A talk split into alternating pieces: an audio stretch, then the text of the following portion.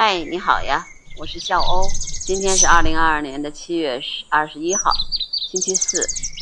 今天北京的天气还比较凉爽，比我前几天的感觉都要舒服很多，而且有一点点小风。那今天早上我也例行的来观鸟啊，三宝鸟的小宝宝们马上就要出巢了。呃，昨天晚上我到那个另外一个那个观测点去观测它们的时候。发现那个大鸟就是亲鸟啊，飞到那个巢里面的时候喂食的时候，它已经站在巢边上去喂了，就能看见大鸟的这个身体，就说明呢小鸟已经把窝给占了，所以它只能在巢边上去喂它。那么我估计再有一段时间，有五七天左右吧，小鸟就该出巢了。我预测的是二十八号啊。但也有可能二十五、二十五、二十六、二十七、二十八这几天都有可能，二九、三十也行，也有可能的。嗯，但是不管怎么说吧，两个月的等待，那么也就是为了这一瞬间吧。我觉得也像我跟他们的父母一样，他们是两个月的这个繁忙，然后带来的孩子们。那我是两个月的等待，也会等待小鸟最终离开他们的巢穴，飞走。这就是我最盼望的事情。每天在做播客的时候，也在跟大家聊这个事儿，就是我观察的三宝鸟的情况。大家可能也清楚，有有朋友真的每次都听我的播客的话，会听到我关于三宝鸟的这个记录。那今天早上呢，有一个比较特殊的情况，嗯，我早上起来的时候就听到了那个雄鸟特别大声的在叫。我开始的时候以为它在叫那个。小鸟出巢，后来我才发现是一只猛禽飞过来了。那猛禽飞过来以后呢，小雄鸟叫呢，一个是示警，另外一个呢就是宣告领地，告诉猛禽你别来啊，就我这是我们家我们的我的家。然后后来那个雌鸟也飞回来护巢，护了很久。今天早上的时候，雌鸟和雄鸟都在护巢，都分别来护巢，而且有两次他们俩都同时站在这个塔箱上面。让我觉得他们有可能是期跟我们一样在期待小鸟出场。今天也是一直在呃录视录声音，然后录视频、拍照片。那今天早上就拍到了这个，他们俩两只三一雄一雌共同站在这个塔的箱子上面，有一只站在站在那个凸出来的铁棍上，呃，两只站离得很近，看出来能够看出这是他们的生活的家园。这张照片其实很有代表性，也很有纪念意义。那我暂时呢，先不发这张照片。我想等着我的书出版的时候，我可能会用这张照片作为我的封面。对，我的写书计划还也还在进行当中吧。嗯，因为有一些资料什么的还得再再整理。嗯，的观察呢也必不可少，每天的记录。我的播客其实也是一种记录的方式。嗯，差不多大家也会知道。他们的近况嘛，那今天早上还有看见了雄鸟抓蛾子、抓蝉、抓天牛，抓各种各样的虫子，吃起来就是感觉他们什么样的虫子都抓，而且有的时候呢，你你可以看见那个那个雄鸟啊，就是它把那个虫子抓完了以后，那虫子还会跑的，那不是它一定就就是说就能够把这虫子牢牢的就是控制在嘴里。有的时候它它会在那个上面钳一下它，钳的时候有可能它就跑掉了。你看这只现在又又在这边在抓虫子，你看它抓虫子的时候那样子跟平时就不一样。有的时候翅膀是斜着的，哎，有的时候就是那种，你看看看，现在还在抓，又在抓又在盘旋。本来它已经想落落在那个塔尖上了，但是又看见虫子了，又飞走了，又飞去抓去了。哦，还在抓，还在抓。还在还在这个补做补这个补充的过程当中，有的时候因为我的摄像机一直在开着，所以我能知道它抓的是什么虫子。待会儿我们看看啊，它抓的是啥？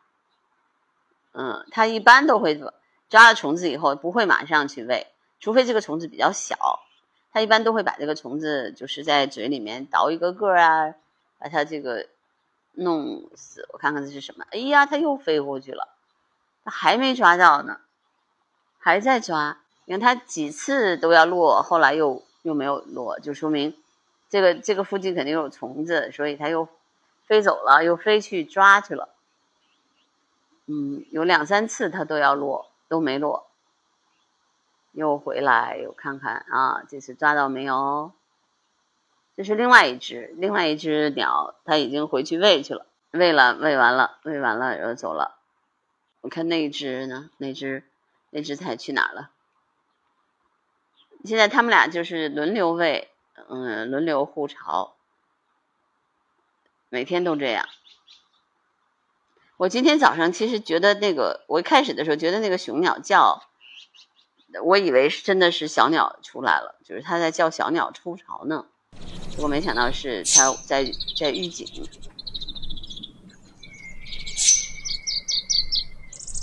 没回来，不知道去哪儿了。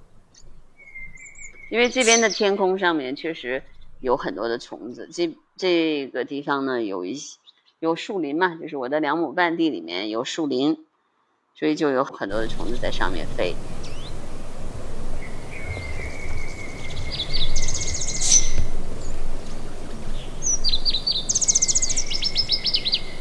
今天早上呢，我就不做观鸟小百科了，我就想讲一件事儿，就是这个弹弓的问题。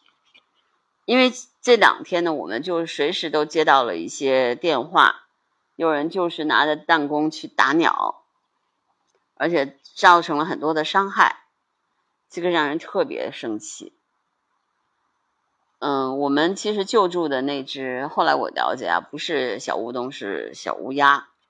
那那只鸭乌鸦基本上就被它那个翅膀都被打折了，我们现在还在救助的过程当中。我们有一个那个小的乌鸦的那个群，上面大家还在这个持续的关注这个小乌鸦的情况，因为医生一直在说它没有过危险期。我觉得鸟的翅膀其实真的很重要，就鸟的翅膀如果伤了的话，相当于我们的腿伤了是一样的。就是它就无法飞行了嘛，没有飞无法飞行的鸟类其实是没有办法生存的，人也不能养它一辈子，所以这是个很残酷的事情。那么我觉得这些人可能就是有一些小时候的记忆，比如说小时候去抓，哎，比如拿弹弓打东西啊，而现在网上卖的那种弹弓都特别的结实，很大，你而且那个珠子也很也更大。那么我们。那个小乌鸦的那个翅膀里面那个弹珠特别硬，那个伤害非常大。我想它这个伤害力是惊人的。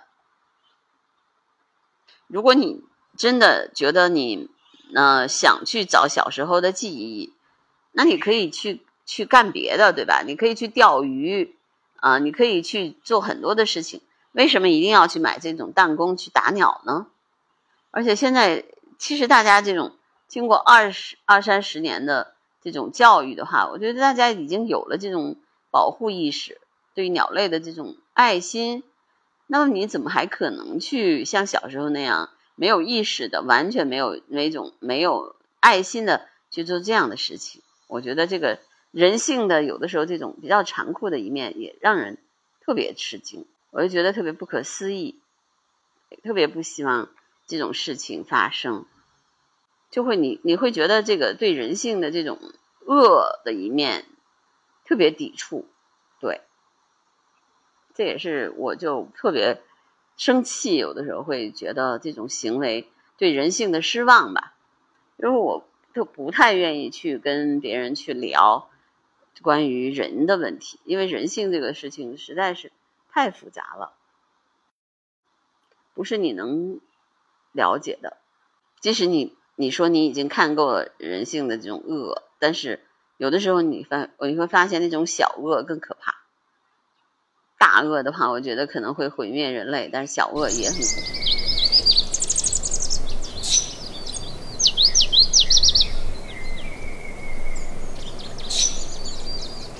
哎，他又在又在抓，又在抓，又在抓，抓了个虫子。看一下，原来已经被它吃掉了吗？没有，抓了个蜗牛，抓了一个蜗牛，被被被雏鸟去了，又又走了，又去抓去了啊！有时候看到人性的这种恶，我会觉得特别失望。所以啊，就不去聊太多了吧。希望拿着弹弓的人，如果听了我的播客，你请你们放下弹弓吧，不要把童年的记忆变成伤害，那是真的是可怕的，好吧？那今天的声音纪录片就到这儿吧。如果你喜欢我的节目，记得订阅、收藏、转发，好吗？再见。